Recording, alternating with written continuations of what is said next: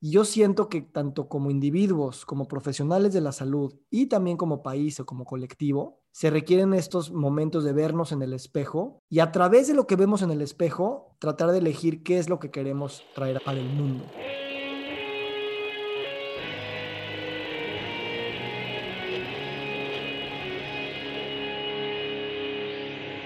Bienvenidos a Volver al Futuro Podcast, donde platicamos con las mentes que nos impulsan a crear el nuevo paradigma de salud y bienestar.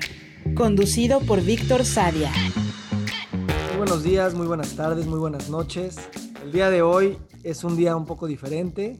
Eh, yo voy a ser el entrevistado y está aquí el doctor Alexander Krujan para entrevistarme. Él fue el primer eh, episodio de este podcast y con mucho gusto lo invité para ahora revertir los roles y yo ponerme del lado de entrevistado y con mucho gusto para compartir con ustedes.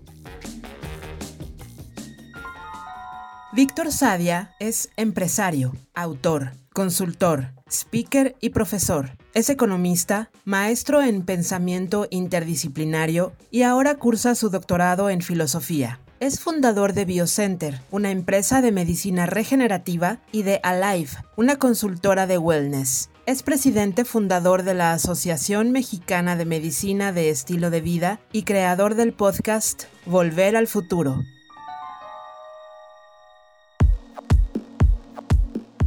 Alex, gracias por estar aquí y por hacer esto conmigo. No, Víctor, al contrario, creo que nos merecemos ahora la oportunidad de escucharte y ver quién es, quién es la persona detrás de todo este movimiento y con todas estas ideas y con toda esta creatividad. Y pues eh, creo que esto va a ser un ejercicio muy interesante. Pues eh, quiero empezar y primero quiero que nos platiques un poco de quién es Víctor Sadia y por qué Víctor escogió el camino de la salud. La verdad es que mucho de, la vida a veces creemos que son elecciones, pero a veces es como, como que el destino te, jala. En mi caso, nunca pensé que iba a ser temas de salud. Eh, de hecho, siempre fue un problema conmigo el saber qué iba a estudiar, porque soy, la verdad, muy apasionado de los estudios pero no tenía idea qué es lo que quería, qué, quería hacer en mi futuro cuando estaba decidiendo. Entonces, primero iba a estudiar relaciones internacionales porque me parecía que era una carrera bastante amplia eh, y que te daba bastantes cosas y no tenías que decidir algo específico. Pero luego, por azares, ni siquiera el destino, sino del azar, en el sentido de que le comenté a mi papá que había estado viendo el temario de la carrera de economía en el ITAM y me pareció interesante. Yo esperando un mail de regreso de su parte y a los dos días me escribe mi mamá y me dice, ya te inscribió tu papá en economía en el ITAM. Entonces, pues yo igual no sabía dónde iba y, dije, va, empecemos allá. Y si bien economía no es la materia que más me encanta, sí estudiarla fue increíble porque sí siento que me estructuró mucho la cabeza. Las matemáticas, la manera de pensar de un economista es muy, este, sistemática porque quiere hacerlo muy de manera científica. Y la experiencia en el ITAM en particular fue muy buena porque aprendí mucha disciplina y aprendí mucha compromiso a superar lo que yo inicialmente podía hacer estudiando, ¿no? Y pues sí era buen alumno, pero pues era muy flojo y luego en el ITAM pues me puse las pilas y aprendí a estudiar. Y eso creo que me ha ayudado mucho a ser disciplinado y a ponerme buenas metas. Entonces, Estudié economía, digo, no me quiero alargar mucho en la respuesta, perdón, pero siempre para mí fui muy crítico de la economía porque decía, la economía no pueden ser nada más números, tenemos que pensar de manera interdisciplinaria. La economía son personas, son mentes, son psicologías y pues ¿por qué la economía no habla con la historia, con la psicología, la sociología y otras ciencias sociales? Entonces mi tesis fue una crítica a la manera neoclásica de hacer economía muy numérica y fue más filosófica, fue creo de las pocas tesis en economía que no tenía ni números, ni, ni divisiones, ni cálculos y pura prosa. Y pues gracias a esa tesis que me supervisó un, economista muy famoso, pues como que dije, mira, ahí, hay algo también. Y, y, me fui a hacer la maestría en pensamiento social interdisciplinario y eso me abrió mi mundo, ¿no? Pero conforme han venido pasando pues estos meses y estos años y, y hemos visto precisamente cómo la medicina depende en gran medida de muchas de estas situaciones, ya no les quiero llamar filosóficas, sino hay una economía de la salud realmente. Y como tú bien dices, esto realmente ni siquiera está contemplado, la gente no piensa en ello, no sabe de ello, pero creo que esta formación que tú tienes ciertamente debió de haberte abierto un, panorama, un camino muy interesante en este terreno, el terreno del bienestar. ¿Tú cómo lo ves ahí? Definitivamente hay, hay ahí una buena reflexión yo considero que, lo que aprendí, mira, yo estaba haciendo salud también por otro azar, ¿no? Mi papá eh, es dentista y empezó a ver temas de células madre y que se podían obtener de los dientes. Yo estaba ya terminando la carrera por entrar a un banco, a Banco de México, de hecho, con un profesor y mi papá me dice, mira, está este banco de células madre, podemos trabajar con ellos. Total, mandé una propuesta de negocios y nos dieron la representación en México. Entonces, pues terminé en un banco, pero de tejidos humanos. Y ahí empecé a pensar en temas de salud y de biotecnología y, y cosas de ese estilo pero no fue como hasta ocho, nueve años después que bajo una crisis personal que tenía que ver con el negocio y todo eso, pues como que me deprimí un poco y empecé a leer pues para poder salir de ahí, es mi manera de salir de las cosas. Y ahí caí con temas de lifestyle medicine, caí con las estadísticas de que las enfermedades crónicas son pues, el mayor problema de salud del mundo y está correlacionado con todos los demás problemas. Y mi propia mente, pues que piensa de manera interdisciplinaria, se dio cuenta que pues estaba haciendo yo salud, pero faltaba mucho para entender la salud en, en términos amplios. Y me di cuenta que cualquier doctor o nutriólogo, cualquier técnico que piensa que está haciendo salud, pues está tocando solamente una arista de lo que es la salud, ¿no? Con mayúscula. Entonces, pues esa manera de pensar que viene de la economía, pero también viene de pensar de manera interdisciplinaria, me hace ver que para romper el paradigma tan grande, pues tienes que tocar todas las aristas al mismo tiempo. Y si bien es, una, es, un proyecto muy ambicioso, pues sí siento que el problema lo amerita y, que se necesita más pensar de esta forma, ¿no? Ya, ya con esa formación como economista y pensamiento interdisciplinario, pensamiento crítico y sistémico, Platícame cuál fue tu, cómo te confrontaste con los sistemas de salud. Lo que ves, por ejemplo, en México y por supuesto que se extiende también a nivel mundial, porque tendrás que estar de acuerdo conmigo. O sea, los sistemas están rebasados, están totalmente, vamos, no son efectivos en lo más mínimo para enfrentar la situación que hoy es la que realmente tenemos que abordar. Entonces, ¿cómo tu visión y tu formación en ese sentido te permitió ver esta situación?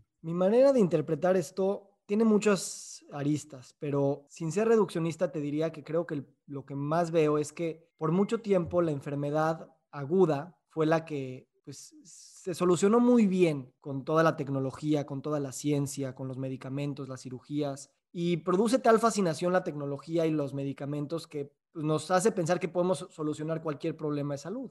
El erradicar, o no erradicar, pero el bajar muchísimo los problemas agudos de salud generó unos problemas crónicos que las mismas herramientas ya no están atendiendo. Entonces, conforme se fueron complicando estos temas, los sistemas de salud se rebasaron porque la única manera de atenderlos era precisamente con las mismas herramientas de siempre y nunca nadie detuvo, se detuvo a pensar a decir, a ver, aquí tenemos que irnos mucho más atrás y tenemos que hablar de otro tipo de herramientas y de causas de enfermedades y no de tanto de ya cuando están los problemas, cómo los vamos a atender. Entonces es trágico que los sistemas de salud están muy rebasados y también es imposible que pensemos que con más presupuesto, con presupuestos ilimitados los vamos a solucionar. El problema no es que nada más nos falte dinero o instalaciones o infraestructura o médicos, que claro que nos falta pero también nos falta una, un entendimiento mucho más integral de de dónde vienen estas enfermedades. Y ahí es donde creo que está la oportunidad hacia el futuro, porque ya no tenemos de otra. Está tan rebasado y son tantos los costos en, en, vida, en esperanza de vida, en calidad de vida, en productividad y en gasto, que ya no hay de otra. Tenemos que repensar de manera mucho más causal de dónde vienen estas cosas. Y, pues eso es. Yo lo que creo es que estamos demasiado influenciados por la industria, muchas industrias, no solamente la farmacéutica, pero creo que esto va a requerir necesariamente de la participación de la sociedad. Yo no sé qué tanta apertura tenga la sociedad y cuál es la relación que la sociedad tiene con sus proveedores de salud y cómo comprende precisamente lo que está recibiendo de esos proveedores de salud. O sea, qué oportunidades ves y cómo es que podemos involucrar a la sociedad en todo esto. Me da la impresión que que esa parte que tú dices es muy importante y creo que viene también de, este mismo principio, de entender que la enfermedad, cuando es una enfermedad aguda, no hay tanta, no nos identificamos tanto con ella, ¿no? O sea, tengo un problema, me operan, tengo una infección, me dan un antibiótico y pues mi identidad no va de por medio. En, en, en problema crónico y más que nada en el problema de la enfermedad, eh, de largo plazo, ahí sí tiene que ver con tus hábitos y tiene que ver con la historia que te cuentas de ti mismo. Y otra cosa, el enfoque no debe de ser al problema, sino a cómo vivir bien, a cómo vivir saludablemente. Entonces, creo que hay que cambiar esa retórica, porque si hablamos nada más de la retórica de la enfermedad, claro, la población en general, pues no, o sea, tú dame la solución porque pues no me motiva a hablar de los problemas, no me motiva a prevenir los problemas porque pues son incómodos y ya cuando vengan que alguien más me diga qué hacer, mi gobierno, mi doctor, quien sea. hay que cambiar esa retórica a decir, a ver, ¿qué vienes a hacer esta vida? ¿Cómo quieres vivir? ¿A qué quieres traer? ¿Y cómo te ves a ti mismo? Que te den esa opción de decir, puedes tú crear tu propio destino. Y eso es algo que, digo, podríamos, se pueden argumentar de muchas perspectivas, pero se podría pensar que por mucho tiempo, pues esa opción no se le da a la gente en general que tú te autodetermines en tu vida. También porque hay mucho control, ¿no? Control de los gobiernos, control de las empresas, control de los mismos sistemas económicos. O si no le quieres llamar control, es una inercia muy poderosa. Eh, recordemos que todo el marketing y todo eh, el tema del capitalismo, pues de alguna manera nos hace sentir que nos falta algo, que no somos suficientes y por lo tanto eh, nos venden cosas que nos dicen con esto ya vas a poder ser suficiente, pero realmente nunca lo logramos. Entonces, esa comprensión del público en general, pues yo lo que estoy pidiendo es conciencia y obviamente es una palabra pues que ya también está muy usada, pero no veo de otra. Y creo que ahorita estamos llegando a ese punto en la humanidad en el que, en que ese, ese despertar es otra palabra cliché, pero es muy real, es importante para el futuro de la humanidad, porque si no estamos en muchas métricas, en, caminos pues no muy, no muy alentadores, ¿no? Todos los sistemas de salud y la forma en la que esto ha, vamos a decir, ha crecido, se ha desarrollado a lo largo ya de muchas décadas, pues realmente desde principios y mediados del siglo pasado, conforme ha venido pasando el tiempo, lo que han motivado es que el individuo, la sociedad en general, pierda la capacidad de toma de decisión. Y claro, o sea, me queda clarísimo que nosotros tenemos que empoderarlos, pero es un hecho que tenemos, eh, digamos, jugadores muy poderosos, tanto en la industria como en los mismos proveedores de la salud, que tienen un rechazo absoluto en ese sentido, porque vienen, vamos a decir, formados con los antiguos modelos y hay una gran reticencia a ese cambio. ¿Cómo es que podemos empoderar al profesional de la salud? Yo no quisiera esperar como decía Max Planck, que para que haya cambios en las generaciones tienen que morir los propositores de las teorías anteriores para que haya esos, esos cambios. Ya no podemos esperar, ya la, la situación realmente es crítica en términos de salud y tenemos que empoderar a la sociedad. Definitivamente estoy de acuerdo contigo, aunque la, la, parte de verdad de esa, de esa frase de Max Planck creo que es importante, porque estas son cosas que están muy arraigadas en, en las generaciones que es difícil cambiar de, core beliefs, de, de, creencias muy arraigadas. A veces nuestra mente consciente le queda claro esos cambios que queremos hacer, pero nuestra mente inconsciente, que es la que maneja el 90, 90%, 95% de nuestro día a día, que es muy, muy automático, pues ya está formado bajo muchas cosas que no es tan fácil de convertir. Ahora, no lo digo esto en una nota pesimista, lo digo nada más en saber que cambiar paradigmas, si de verdad queremos usar esa palabra bien, sabemos que es un tema que toma décadas, porque realmente necesitas cambiar los fundamentos más básicos de la comprensión de lo que estamos haciendo. Y en ese sentido también me da esperanza porque si lo pones en un espectro de tiempo amplio, entonces te das cuenta que pequeños cambios hacen grandes diferencias y que poco a poco estas cosas se acumulan, tanto individual como colectivamente, para que las cosas vayan cambiando. Y no podemos pensar que un día te despiertas y ya todo cambió al revés. Vas viendo que es un cambio gradual y aprendes a, a observar y hasta celebrar esas pequeñas victorias que a la larga se van a acumular y permitirán a las nuevas generaciones traer pues otras filosofías ya más eh, ya arraigadas desde el inicio, ¿no? Entonces, esto es algo que ha cambiado en los últimos dos años, como que yo decía, no, ya, ya, ya. Y creo que ese ya, ya, ya sigue, pero también es saber que es algo tan grande que tenemos que cambiar, que es poco a poco y es completamente sistémico. Tenemos que pegarle a la educación, al gobierno, al mismo sistema económico, a las empresas, al público en general y buscar mucho esos viajes personales de transformación y colectivos de transformación para hacernos cargo de, nosotros mismos. A final de cuentas también siento que eso nos falta, esa apropiarnos de nuestro destino, que ya lo mencionamos. Y, y creo que la salud, podríamos reducir una definición de salud a al grado de apropiación que tenemos de nuestro propio destino. Yo estoy de acuerdo contigo y una de las cosas más interesantes es que estos nuevos modelos tienen conciencia, están,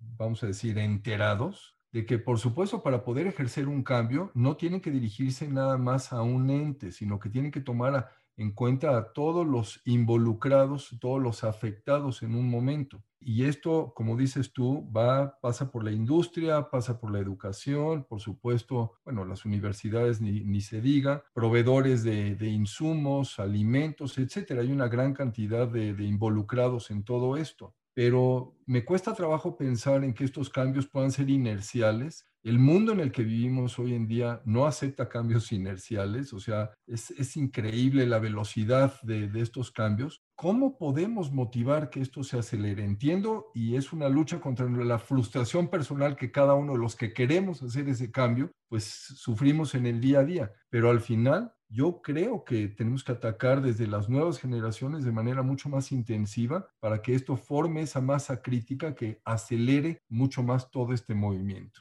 Sabes que algo que yo he querido cada vez legitimar, tal vez es la primera vez que lo digo así en voz alta de una manera directa, pero yo quiero legitimar mucho el voltear a vernos a nosotros mismos como individuos. En nuestra comunidad de gente que estamos buscando cambiar paradigmas, siempre te encuentras la historia de la persona que tuvo algún problema de salud, algún familiar, alguna transformación personal, alguna crisis. Y fue gracias a esa experiencia de carne propia que su mundo cambió y que estuvo, no voy a decir dispuesto, pero acorralado para tener que actualizar o update o, o bajar una nueva filosofía de lo que esto me puede significar en la vida y quién quiero ser yo siento que tanto como individuos, como profesionales de la salud y también como país o como colectivo, se requieren estos, estos momentos de vernos en el espejo y a través de lo que vemos en el espejo, tratar de elegir qué es lo que queremos traer hacia para el mundo. Entonces, cuando tú dices vamos a, las nuevas generaciones, claro que está el tema de la educación y cómo los vamos a educar en salud, pero también está en permitir a las generaciones eh, de jóvenes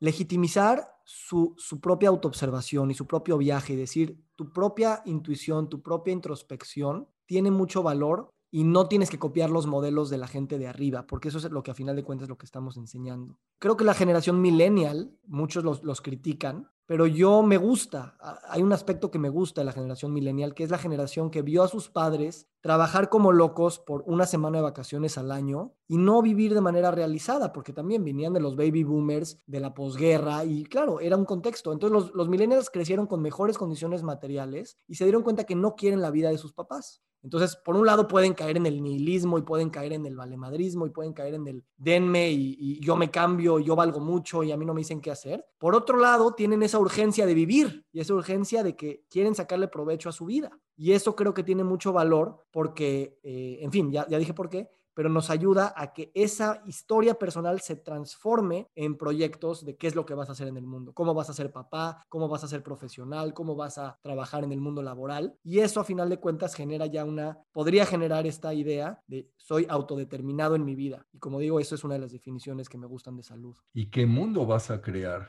Porque lo que dices tú, yo no creo que esas, esas nuevas generaciones quieran el mismo mundo en el que, en el que, o sea, que ven que realmente está lleno de problemas, de carencias y de situaciones que las generaciones que los precedieron les dejaron, les heredaron. Y ciertamente no creo que eso sea lo que ellos quieren. Sí, y, mientras trabajemos todos, mira, a mí me pasó, yo tuve una transformación, eh, me recuerdo hace dos años en mi fiesta de cumpleaños, que de hecho es, en estas fechas, dije, dije, dije un pequeño discurso con mis amigos que estaban ahí. Dije que yo me quería quitar ese sarcasmo y esa ironía eh, un poquito negra que tenía, como, como que también había sido una defensa para mí hacia el mundo, ¿no? El, sentirme de alguna manera superior y tener muy buen sentido del humor sarcástico, pero realmente también era una defensa, era una defensa para no dejarme ver y no ver mi propia vulnerabilidad. Y yo siento que a veces podemos caer en eso, a pesar de que no queremos ese mundo, también podemos caer en la victimización de decir, pues es que es lo que me heredaron y ellos son los culpables y no es mi responsabilidad. Entonces, de alguna manera, tenemos que mover esta narrativa, y esto lo, hemos hablado tú y yo, para hacer una narrativa mucho más, no voy a decir, pues, sí, positiva, más de expresión, más de, abundancia, para que no sea un discurso bélico, no sea un discurso de cambiar o de romper, sino de construir y de crear. Y creo que eso es algo que se puede nutrir mucho en las nuevas generaciones porque las nuevas generaciones son inocentes en ese sentido. Todavía no están tan pegados como para darse cuenta que la respuesta a un mundo difícil no debe de ser nada más de cerrarse, sino al revés, de decir, mira cuántas oportunidades sí tenemos para, para crecer. Ahora, eso es muy ambicioso también. Oye, te escucho y, hay una pregunta que no puedo dejar de hacerte y no, no porque, porque me interesa tú, Víctor, cómo lo vives, pero porque creo que es una situación que todos confrontamos, todos los que de alguna manera buscamos ese cambio. Y es hasta dónde es válido el ego y cuándo defines que lo que estás haciendo ya va más allá de el propósito del bienestar común y cuando pasaste la línea donde realmente estás cayendo en la egolatría y eso puede tener un efecto muy perjudicial. Es una pregunta excelente y obviamente no tengo la respuesta. Eh, la voy a contestar en dos partes. La primera es fácil, es decir, muchos de los problemas en salud, de los profesionales de la salud y de los sistemas anquilosados que tenemos se deben a ese ego que no deja moverse las cosas. Y definitivamente esto cada vez lo notamos más y al ponerlo sobre la mesa se empieza a disolver la idea de que no nos tenemos que proteger. Eh, al revés, hay muchas más posibilidades de colaborar y de aprender entre todos. Eh, eso es algo que yo hablo mucho del tema porque sí creo que hay que ponerlo en la mesa y decir, eso nos está limitando. Lo que me lleva al siguiente tema, que es una buena dosis de ego es importante porque eso es tu propio proceso de individuación y de saber que tú tienes las herramientas y eres suficiente para pararte ante las estructuras que quieras cuestionar. Si quieres cuestionar eh, temas de preferencia sexual, si quieres cuestionar temas de lo que tus padres quieren para ti en tu futuro o lo que tu sociedad quiere para tu futuro, necesitas cierto ego para decir, me tengo que, cuidar eh, yo estando en mí para poder individuarme y proponer algo nuevo. Por otro lado, demasiado ego ya y normalmente el que me preocupa es el que se forma ya con el tiempo, es el que yo ya, ya viví tanto que ya me gané mi derecho a ser quien soy y no voy a cambiar. Y creo que ese es el ego nocivo. El ego nocivo es el que dice yo ya estoy construido y no me queda nada más por aprender. Y ese es el que yo quiero luchar todos los días. El yo me, quiero estar reinventando cada cinco minutos. Cuesta mucha energía, cuesta mucho trabajo. A veces no te encuentras y no te entiendes, pero el disolver tu identidad que tienes de ti mismo, o es una otra manera de decir tu ego, creo que es la mejor manera de continuar. Y creo que también es otra de las definiciones de salud. El, preciso hecho de que yo me autodetermino todo el tiempo es otra manera de decir me reinvento todo el tiempo. Esto es un reto maravilloso y va de la mano con lo que tú acabas de decir en este momento. Yo en lo personal te lo voy a decir. O sea, si hace 10 años me, hubieses preguntado si yo hubiera estado satisfecho con lo que hoy veo de mí mismo y cómo de alguna manera ha cambiado mi, mi percepción, mi vida respecto a la salud, hubiera yo estado muy satisfecho y hoy no lo estoy. ¿Por qué? Porque estoy consciente que nos falta muchísimo más y es una búsqueda continua. Para mí, eso es lo apasionante, el camino, esa búsqueda y para mí no se detiene. Pero tú cómo lo ves? ¿Y crees que la sociedad, podríamos involucrar a la sociedad en esto? Porque si lográramos hacerlo, esto se aceleraría, el cambio se aceleraría, se aceleraría notablemente.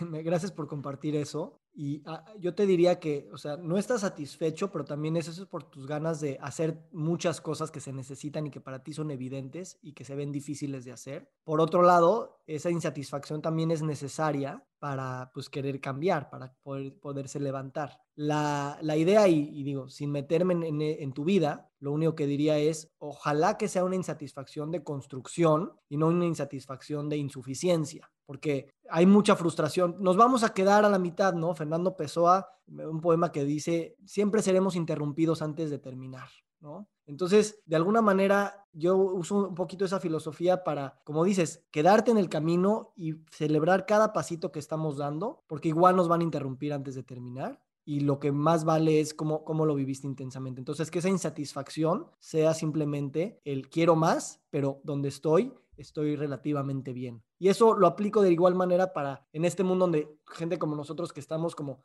pues, con mucha información, siempre hay más libros que leer, más podcasts que escuchar, más gente que conocer, más pláticas que dar, pues también hay un grado en el que pues no, no, no te da el tiempo para leer todo y conocer todo y saber de todo. Entonces quédate con el hambre y di ya con el hambre suficiente y no con la insatisfacción de no me dio tiempo y se siente horrible cuando no te da tiempo. ¿Sabes? Estoy tratando de vivir con esa sensación de, oye, qué padre que tengas ganas de, leer todo, de, vivir así, igual no vas a poder. Y entonces estoy tratando de disfrutar esa sensación cuando por mucho tiempo aprendí que tenía que luchar contra ella, porque es como, no, no, haz que te dé tiempo. Y entonces, de alguna manera, ahorita que estoy replanteando mucho mi relación con el dinero y particularmente también con el tiempo, pues es esa manera que estoy tratando de, pues de reconcibir mi idea filosófica que tengo de eso y que eso se engendre en mi día a día, que es donde está construido pues mi, mi yo, ¿no? Y mi existencia. Y déjame regresar a esto, porque esto me parece un punto clave, Víctor. ¿Qué ha pasado con la filosofía? O sea, habla de filosofía, porque la gente no sabe, por ejemplo, si tú hablas de computación, todo el concepto de computación y el código binario y, todo lo que hacemos y la evolución de la tecnología proviene de la filosofía y sin embargo pareciera que es un área olvidada, pareciera que está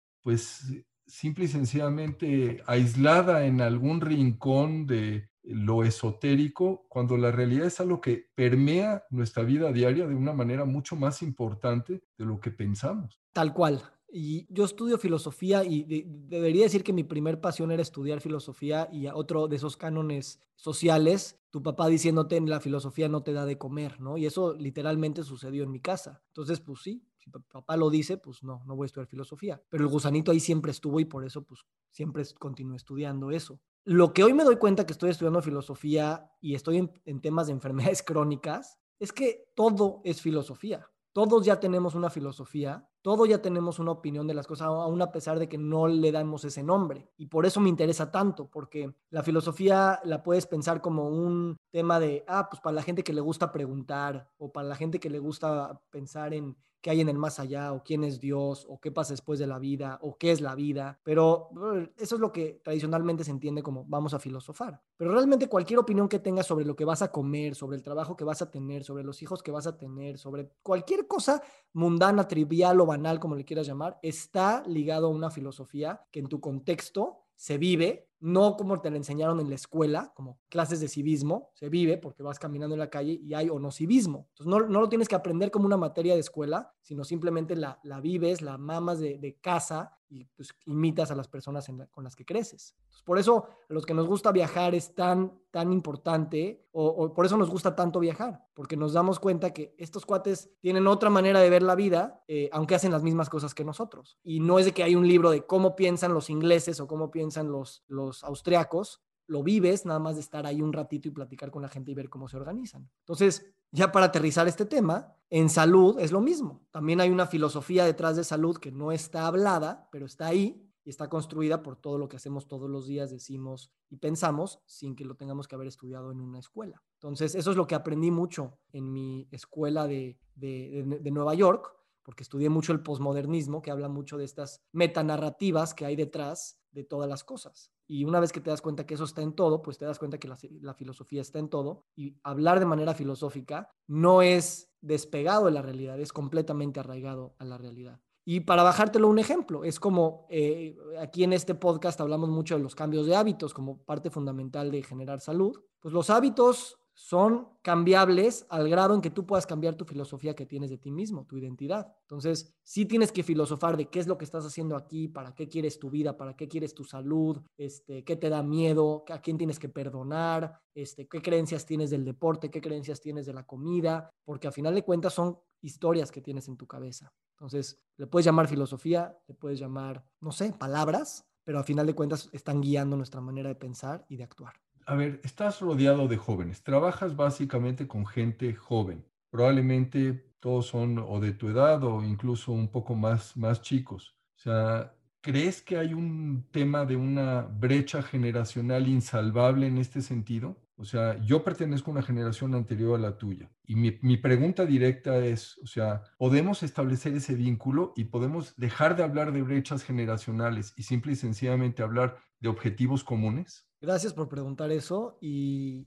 definitivamente la generación de arriba de mí, que es la tuya, y la generación de abajo de mí, que son pues, los millennials o las nuevas generaciones X, Y, Z, no sé cómo les llamen, no hay, yo sí creo que, no son brechas eh, insalvables. Te pongo un ejemplo, con mi propio padre, él también se ha transformado gracias a mis transformaciones, ¿sabes? Y las discusiones que hemos tenido en casa son muy han evolucionado. Nos tomó muchísimo tiempo, ¿eh?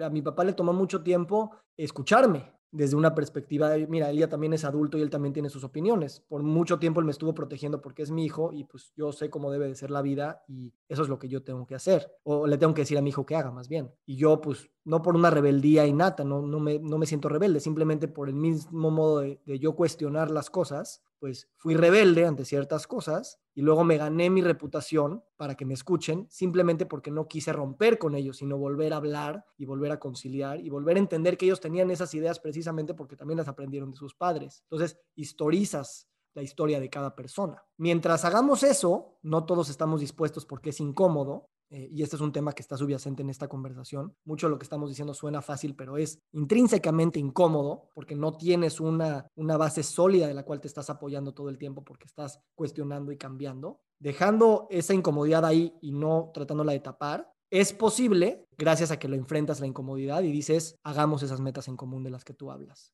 porque las viejas generaciones tienen cosas muy buenas, pero hay cosas que pues, no les salieron muy bien y muchos de ellos dirían, díganme cómo las podría corregir. Y si sabes que la incomodidad es parte del proceso, va a ser más fácil. Si crees que no debe ser incómodo y debe ser fácil o que va a llegar una llave mágica que no, nos va a decir cómo hacerlo, es una expectativa que no se va a cumplir y vamos a caer en reduccionismos que no nos permitan realmente entrarle al, al, ruedo como se tiene que hacer. Y ya pensándolo en la generación que viene todavía mucho más atrás de ti, tus hijas, ¿estás contento con los sistemas educativos? ¿Te gusta cómo tus hijas están siendo educadas? No me refiero a lo que están recibiendo en casa. Entiendo que eso es completamente elección tuya y, de tu esposa, pero los sistemas educativos y lo que ellas están viviendo, ¿qué tanto te parecen y cómo te involucras en eso?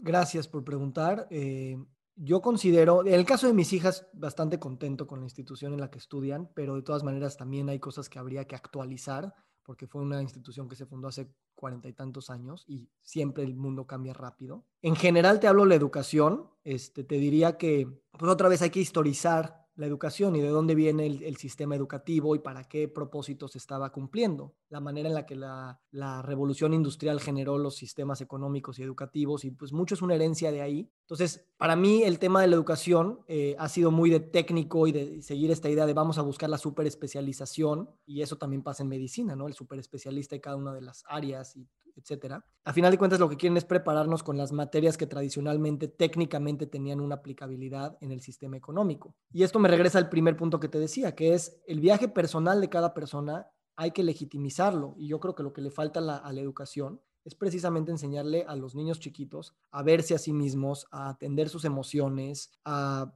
verse como dueños de su destino, a posibilitarles mucho más la curiosidad, y ese tipo de cosas para que inventen un mundo nuevo y no traten de emular el mundo que ya se les está heredando. Eso es difícil porque eso implica demasiado, mucho más libre albedrío, mucho mayor libertad, mucho mayor indeterminado porque le estás dando a alguien herramientas para que haga lo que quiera. Pero creo que a la larga, este, colectivamente, estas iniciativas generan, generan espacios de mucha mayor integración, mucho mayor autoconocimiento y mucha mayor creatividad. Y creo que eso es lo que el mundo requiere, esa creatividad. Entonces, mm, estoy contento con los sistemas, pero ya se están quedando obsoletos y se tienen que actualizar metiendo este tipo de cosas que permitan el desarrollo de otras áreas humanas, emocionales, que no están como parte del sistema. Ahora, estás involucrado no en una, estás involucrado en 20 iniciativas diferentes. ¿Qué hay al futuro? ¿Qué ves? ¿Cómo lo vislumbras? ¿Y qué es lo que, cuáles son tus prioridades? ¿Y cuáles son las cosas que crees que deberán de cumplirse para que tengamos estos avances de los que estamos hablando? Uf, gracias. Este, difícil pregunta, la verdad, Alex, y es algo que todavía me estoy debatiendo, el, cómo priorizarme, ¿no? Y, y, digo, siéndote completamente transparente, eso es lo que yo busco hacer en este podcast me cuesta muchísimo trabajo. El, tengo muy claro cuáles son esos sueños grandes que a veces suenan medio utópicos, que yo digo, ¿tú quién eres para estar pensando en hacer esas cosas? Por otro lado, eh, pues la necesidad de cumplir con económicamente con lo que mi familia requiere y de alguna manera otra vez cayendo en el tema del tiempo, ¿no? Y cómo lo quieres distribuir. Estoy en este momento en el que este último año, afortunadamente para mí, y fue un año que pues puedo compartir que fue un año bueno para mí, independientemente de todo lo sucedido, para mí fue un año de mucha reflexión, de mucha reinvención. Me está diciendo, atrévete a las cosas grandes, atrévete a pensar que sí puedes mover cosas que son difíciles, atrévete, ¿sabes? Y bueno, eso es nada más para darme terapia, obviamente, te lo comparto. Entonces todavía no, no me queda claro hacia dónde voy a ir, pero estoy cada vez diciendo, no pienses en chiquito porque los problemas son muy grandes, tu vida solo es una y después te podrás arrepentir de haber observado todo eso, de haber entendido la complejidad y de haber dicho, mejor me quedo en esta pequeña casa, que me ha pasado por mucho tiempo por miedo, ¿no? Por miedo a temas de dinero, por miedo a temas de reputación, por miedo a caminar caminos nuevos y, no transitados, o no tengo a quién seguir o a quién copiar. Entonces, a manera de terapia te digo, pues me encanta colaborar con gente que me ayuda o que nos ayudamos todos a ser ambiciosos de, muchas maneras, De todas las iniciativas que hay, creo que lo que más me interesa es cultivar comunidad, porque creo que la comunidad, como dice James Maskell, es lo que crea la salud. Y para mí la salud la veo como un tema de misión de vida. Para mí salud es lo mismo que bienestar, lo mismo que felicidad, no, no lo separo. Y para mí salud no es nada más salud física, también es mental, emocional, ta, ta, ta. Y para mí salud es salud en tu negocio, salud en tu matrimonio, salud en tu familia, salud en tu comunidad, salud en tu planeta, salud en tu medio ambiente. O sea, son todas esas cosas. Entonces, por tomarte una de estas iniciativas es generar comunidad de la gente que, no importa que, en qué trabajes, pero que pienses de esta manera, siempre hay oportunidades, iniciativas, conocimientos o simplemente compartir lo que estamos haciendo todos los días. Yo siento que vivimos de, alguna manera muy aislados y cada vez podemos ser más amigos que estamos pensando de esta manera. Y yo esto hace tres años, si me estaría escuchando ahorita, te diría, híjole, ya se está volviendo loco este cuate, ¿no? Porque yo era mucho más cerrado, tenía mucho menos amigos, era más introvertido y, y ahorita para mí es, mm, mira, mi bienestar está en la comunidad, es en las relaciones donde, donde funciona todo. Eh, si mañana me va mal en cualquier cosa, si tengo mi comunidad, si tengo mi familia, si, para mí es todo. Y siento que eso se refleja también en todas las demás cosas. Mientras nos sintamos juntos y haya suficiente, y esto también lo digo mucho, nos atrevamos a seguir soñando y no nos conformemos en donde estamos, no vamos a llegar, pero mientras sigamos soñando, va a haber hacia dónde caminar. Y juntos no llegaremos, pero caminaremos en la dirección correcta. Y yo te diría una cosa de lo que tú acabas de decir. O sea, por supuesto que es un apoyo, es un confort, es una tranquilidad y es una retroalimentación positiva el saber que hay alguien que comparte tus ideales y piensa de la misma forma. Pero bienvenidos y sé que, que tú tienes una gran apertura para esto, a las opiniones discrepantes. O sea, lo que queremos es justo eso, queremos esas opiniones discrepantes, esas otras formas de pensar, pero en un diálogo constructivo. Ese es el punto clave, eso es lo que tenemos que construir, ese diálogo donde no, no necesariamente todos vamos a estar de acuerdo, al contrario, qué bueno que no estemos de acuerdo, porque eso es lo que nos va a permitir construir algo mucho más, más positivo, más, vamos, de beneficio para todos. Gracias por decirlo, Alex. Yo te voy a decir algo que me parece muy importante. El grado de que nos permitamos tener opiniones discrepantes depende de la cantidad y de la calidad del trabajo que tengamos con nosotros mismos, de la, permitirnos ser vulnerables y del permitirnos ser incompletos y del permitirnos sentir eh, cosas difíciles sin juzgarnos. Yo para mí esa ha sido mi gran transformación, el, el cada vez de alguna manera madurar y perdonar muchas cosas de mi pasado, perdonarme a mí, vivir con la idea de que si me equivoco no pasa nada, o más bien es mejor porque así aprendí. Eso poco a poco lo veo, lo veo cada vez más en mí y creo que eso me ha permitido precisamente el aprender más rápido y juntarme con más personas porque estoy más a gusto en mi piel de sentirme que sí, me puedo equivocar, ya sabes, y me perdono más rápido y no me paso seis días flagelándome, ahora ya no me, me paso medio día, ¿no? Y eso hace que, que, que me permita sentir que pues, cualquier opinión, cualquier persona es parte de esto. Y siento que lo que más limita a las comunidades es precisamente esa falta de trabajo en que cuando hay cualquier contradicción o hay cualquier envidia o hay cualquier cosa del ego, pues se rompe porque pues obviamente me, confronta contra una creencia que yo tengo de, mí mismo, ¿no? Algún miedo, alguna ansiedad, alguna vergüenza que no he podido procesar yo dentro de mí. Entonces, pues también este foro, pues trato mucho de, de, destilar esa parte humana precisamente para que nosotros no voy a decir liberarnos, pero al menos ver esas cosas de nuestra personalidad que no nos gustan y no asustarnos por ellas, al contrario, eh, estar a gusto con ellas para que cuando construyamos cosas en comunidad no haya tanto choque y haya esta construcción sin que tengas todo tu ego y todas tus emociones revueltas ahí, ¿no? Y en esa humanidad y en esa lucha constante, ¿cómo vives? O sea, ¿qué herramientas tienes para manejar todo esto que estás diciendo? Que se dice muy fácil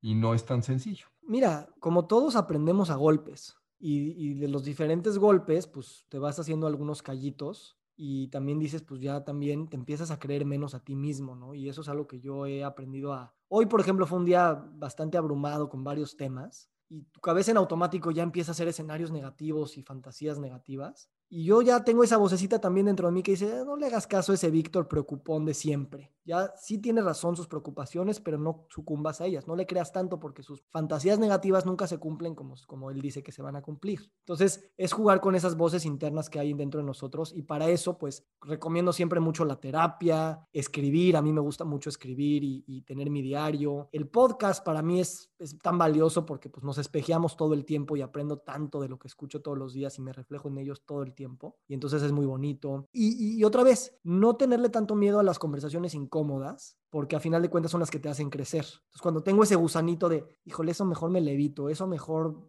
ahorita no es el momento. Cuando digo eso, digo, a ver, voy y me he acostumbrado a sacar las conversaciones difíciles con familiares o con uno mismo y siempre estoy agradecido cuando lo hice porque nos hizo avanzar y en vez de que la bola se vaya creciendo. Entonces, en el diario vivo, tratando de tener mucha conciencia de mí mismo, mucha conversación conmigo mismo, que a veces es cansadísimo, pero también me he caído mejor. Antes mis conversaciones eran más y eso lo, lo, constaté en mi diario de hace unos años. O sea, lo dejé de hacer porque pura queja, pura victimización, pura malestar y me daba rechazo yo mismo, ¿no? Y ahorita al revés, estoy ya con una voz distinta en el que ya no me doy tanto rechazo al revés. Digo, ah, mira, me cae bien. Y cuando antes no me gustaba escucharme y ahora de repente escucho un, episodio que grabé o una clase que di, digo, ah, mira, qué interesante, habla muy bien ese tipo. Y, me gusta, me gusta tratarme bien, me gusta hablarme bonito. De repente me doy besos en el espejo y, y ha cambiado, ha cambiado esa evolución. Eh, eh, y me, me, siento bien. Y bueno, pues cuando hablo, pues quiero sacar ese, ese, ese grado de, de alentar a los demás pero también tiene sus, cosas difíciles y de mucho rechazo, pero pues poco a poco, ¿no?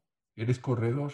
¿Qué significa ser corredor para ti? Correr, como muchos nos... A mí me cambió la vida, permitió precisamente que este diálogo se pueda organizar mejor. Corro muy seguido y nunca me he arrepentido de una corrida, pero a lo mejor la mitad de las corridas que he hecho siempre me cuesta trabajo empezar. Pero le hago caso al Víctor de el que va a estar después, ¿no? Entonces, para mí, para mí correr y, hay un podcast entero para esta pregunta nada más, pues es una metáfora completamente de la vida y de cómo pues, das cada paso y de dónde pones tu mirada y de por qué decides correr y a quién estás beneficiando cuando corres y lo puedes llevar a nivel de tu cuerpo y tu, y tu tal, tu mente, tu espíritu, también corres por un mejor mundo, también corres por muchas cosas y la verdad yo sí las pienso porque sí siento que cualquier bueno, de hecho eso es un proyecto que tengo, ¿no? El, encontrar que las cosas mundanas de todos los días realmente tienen una trascendencia existencial universal. Y yo no quiero, cuando hablamos de medicina estilo de vida, hablar de sueño y de ejercicio y de comida como temas restrictivos. Lo tienes que hacer porque si no te vas a morir de diabetes o cáncer, sino al revés, que comer es un acto de agradecimiento, comer es un grado de conexión con tu planeta y con tu humanidad, comer es un grado de agradecimiento a todo lo que hay y así con todo lo demás que hacemos. Entonces, correr para mí ha sido esa reflexión de que todo lo que hacemos lo puedes llenar de ese significado y es causa y consecuencia de bienestar. Víctor, quiero terminar con una pregunta. ¿Qué legado les estás dejando a tus hijas? Yo quisiera dejarles muchos legados, obviamente, pero que no sean legados estrictos, sino que sean cosas que ellos vean en mí, que ellas elijan tener para sí mismas. Si me dieras a escoger dos, no me gusta el número uno, si me dieras a escoger dos, te diría dos cosas. Uno, curiosidad, que vivan con curiosidad y eso las va a abrir todo su mundo. Y dos, que sepan que ellas mismas pueden decirse quiénes son. Y eso suena muy cliché, pero va a muchos niveles. Y creo que la única manera de enseñarles eso es mostrarles que tú todo el tiempo te estás reinventando y que está bien la cosa, porque eso les va a abrir muchas más o sea, eso, en fin, eso se explica en sí mismo. Les permite construir el mundo que quieren construir o construir la vida que quieren construir, siempre aprendiendo y no pensando que algún día van a llegar y ahí van a detenerse. Entonces, esas serían mis dos cosas que me gustaría dejarles a mis hijas. A mí no me resta más que agradecerte. Nos has transmitido mucho de la persona, del, del líder, del innovador, del creador y pues eh, realmente muchas gracias, mil gracias. Al contrario, Alex, muchísimas gracias y un privilegio estar contigo y pues seguir haciendo estas conversaciones de bienestar. Muchísimas gracias. Nos encantaría recibir tu retroalimentación de estos podcasts para continuar generando contenidos que te sean útiles e interesantes. Si puedes, déjanos un comentario en la página web victorsaadia.com.